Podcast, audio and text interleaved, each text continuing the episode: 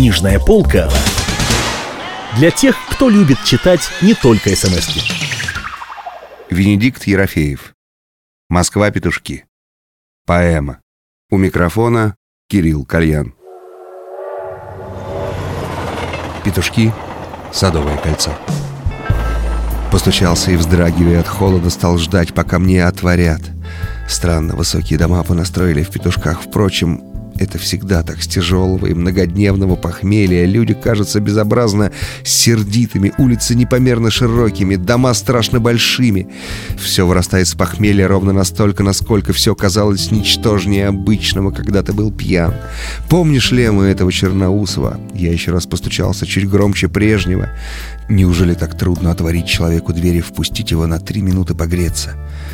Я этого не понимаю. Они серьезно это понимают, а я легковесно никогда не пойму. Man текел фарис, то есть ты взвешен на весах и найден легковесным, то есть текел. Ну и пусть, пусть. Но есть ли там весы или нет, все равно. На тех весах вздох и слеза перевесят расчет и умысел. Я это знаю тверже, чем вы что-нибудь знаете. Я много прожил, много перепил и подумал. Я знаю, что говорю. Все ваши путеводные звезды катятся к закату, а если не катятся, то едва мерцают. Я не знаю вас, люди. Я вас плохо знаю. Я редко на вас обращал внимание, но мне есть дело до вас. Меня занимает, в чем теперь ваша душа. Чтобы знать наверняка, вновь ли восторгается звезда Вифлеема или вновь начинает меркнуть. А это самое главное. Потому что все остальные катятся к закату, а если и не катятся, то едва мерцают, а если даже и сияют, то и не стоит и двух плевков. Есть там весы, нет там весов. Там мы легковесные, перевесим и одолеем. Я прочнее в это верю, чем вы во что-нибудь верите. Верю, знаю и свидетельствую миру. Но почему же так странно расширили улицы в петушках? Я отошел от дверей, и тяжелый взгляд свой переводил с дома на дом, с подъезда на подъезд. И пока вползала в меня одна тяжелая мысль, которую страшно вымолвить вместе с тяжелой догадкой, которую вымолвить так страшно, я все шел и шел, и в упор рассматривал каждый дом, и хорошо рассмотреть не мог от холода, или от чего еще мне глаза устилали слезы. Не плачь, Ерофеев, не плачь, но зачем? И почему ты так дрожишь? От холода или еще от чего? Не надо. Если бы у тебя было хотя бы 20 глотков кубанской, они подошли бы к сердцу. И сердце всегда сумело бы убедить рассудок, что я в петушках. Но кубанской не было. Я свернул в переулок и снова задрожал и заплакал. И тут началась история страшнее всех виденных во сне. В этом самом переулке навстречу мне шли четверо. Я сразу их узнал. Я не буду вам объяснять, кто эти четверо. Я задрожал сильнее прежнего и весь превратился в сплошную судорогу. Они подошли и меня обступили. Как вам объяснить, что у них были за рожи? Да нет, совсем не разбойничьи рожи, скорее даже наоборот, с налетом чего-то классического. Но в глазах у всех четверых, вы знаете, вы сидели когда-нибудь в туалете на Петушинском вокзале. Помните там, на громадной глубине под круглыми отверстиями плещется и сверкает эта жижа карего цвета. Вот какие были глаза у этих четверых. А четвертый был похож, впрочем, я потом скажу, на кого он был похож. «Ну вот ты попался», — сказал один. «Как то есть попался?» Голос мой страшно дрожал. А от похмелья и озноба они решили, что от страха. «А вот так и попался. Больше никуда не поедешь». «А почему?» «А потому...» Слушайте, голос мой срывался, потому что дрожал каждый мой нерв. Не только голос. Ночью никто не может быть уверен в себе. То есть я имею в виду холодной ночью, и апостол предал Христа, покуда третий петух не пропел, вернее, не так. И апостол предал Христа трижды, пока не пропел петух. Я знаю, почему он предал. Потому что дрожал от холода, да? Он еще грелся у костра вместе с этими, а у меня и костра нет, и я с недельного похмелья. Если бы испытывали теперь меня, я предал бы его до семижды семидесяти раз и больше бы предал. Слушайте, — говорил я им, как умел, — вы меня пустите. Что я вам? Я просто не доехал до девушки. Ехал и не доехал. Я просто проспал, а у меня украли чемоданчик, пока я спал. Там пустяки и были, и все-таки жалко. Василек.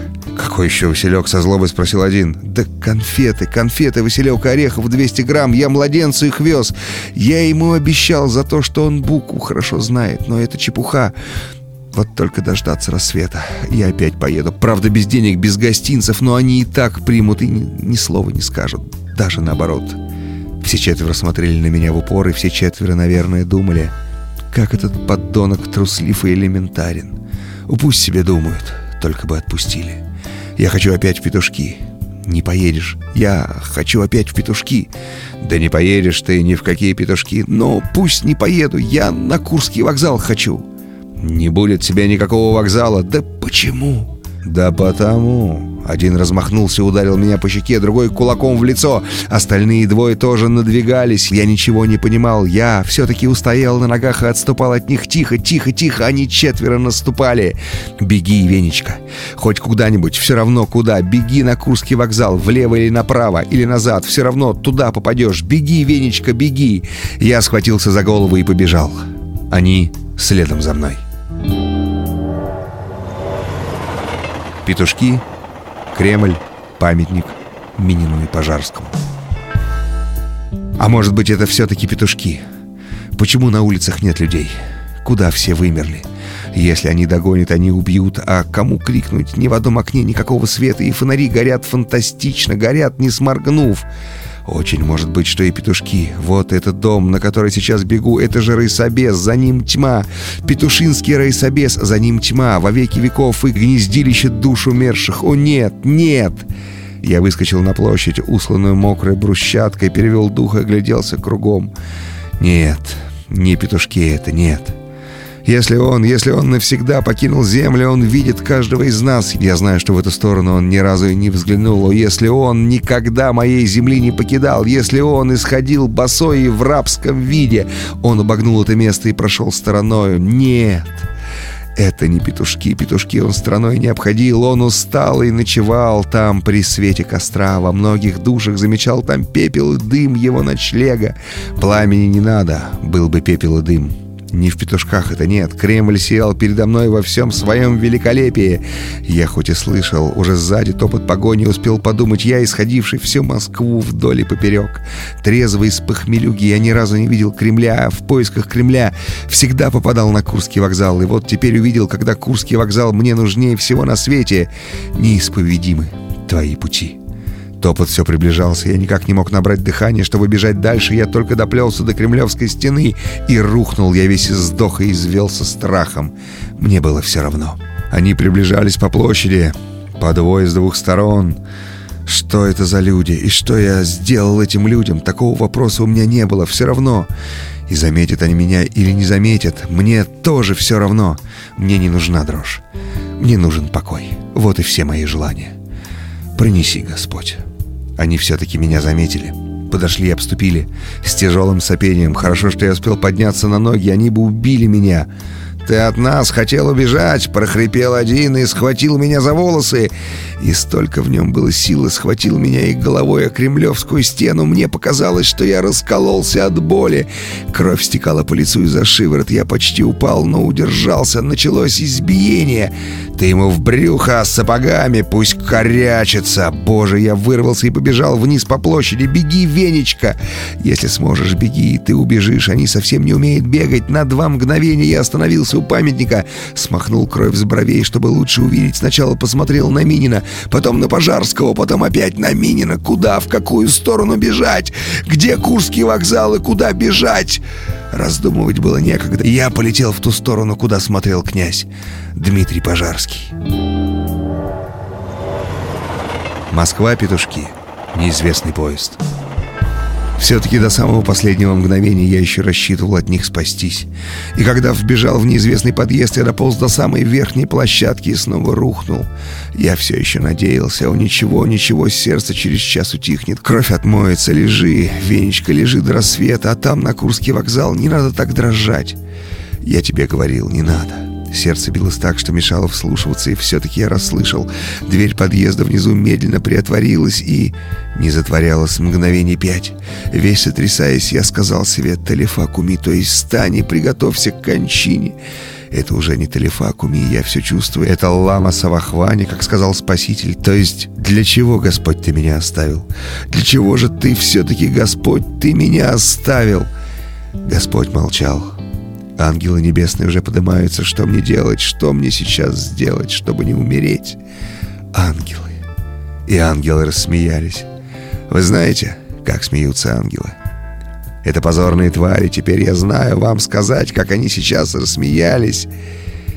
Когда-то давно в Лобне у вокзала зарезала поездом человека и непостижимо зарезала всю его нежную половину, измолола в мелкие дребезги и расшвыряла по полотну, а верхняя половина от пояса осталась как бы живою и стояла у рельсов, как стоят на постаментах бюсты разной сволочи.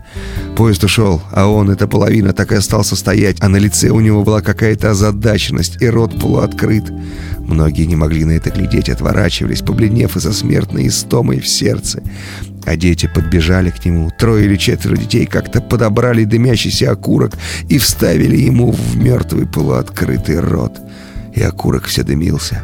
А дети скакали вокруг него и хохотали над этой забавностью. Вот так и теперь небесные ангелы надо мной смеялись. Они смеялись, а Бог молчал, а этих четверых я уже увидел, они поднимались с последнего этажа. А когда я их увидел, сильнее всякого страха, честное слово, сильнее было удивление. Они все четверо подымались босые, а обувь держали в руках. Для чего это надо было? Чтобы не шуметь в подъезде? Или чтобы незаметнее ко мне подкрасться, не знаю, но это было последнее, что я запомнил. То есть вот это удивление. Они даже не дали себе отдышаться и с последней ступеньки бросились меня душить сразу пятью или шестью руками. Я как мог отцеплял их руки, я защищал свое горло как мог. И вот тут случилось самое ужасное. Один из них с самым свирепым и классическим профилем вытащил из кармана громадное шило с деревянной рукояткой. Может быть, даже не шило, а отвертку или что-то еще, я не знаю. И он приказал всем остальным держать мои руки. И как я не защищался, они пригвоздили пригвоздили меня к полу совершенно ополоумевшего. «Зачем? Зачем? Зачем?» — бормотал я. «Зачем?» Они вонзили мне шило в самое горло.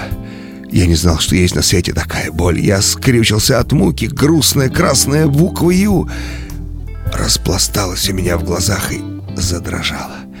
И с тех пор я не приходил в сознание и никогда не приду. Написано на кабельных работах в Шереметьево осенью 1969 года. Вместе с вами поэму Венедикта Ерофеева «Москва. Петушки» читал Кирилл Кальян. Книжная полка для тех, кто любит читать не только смс -ки.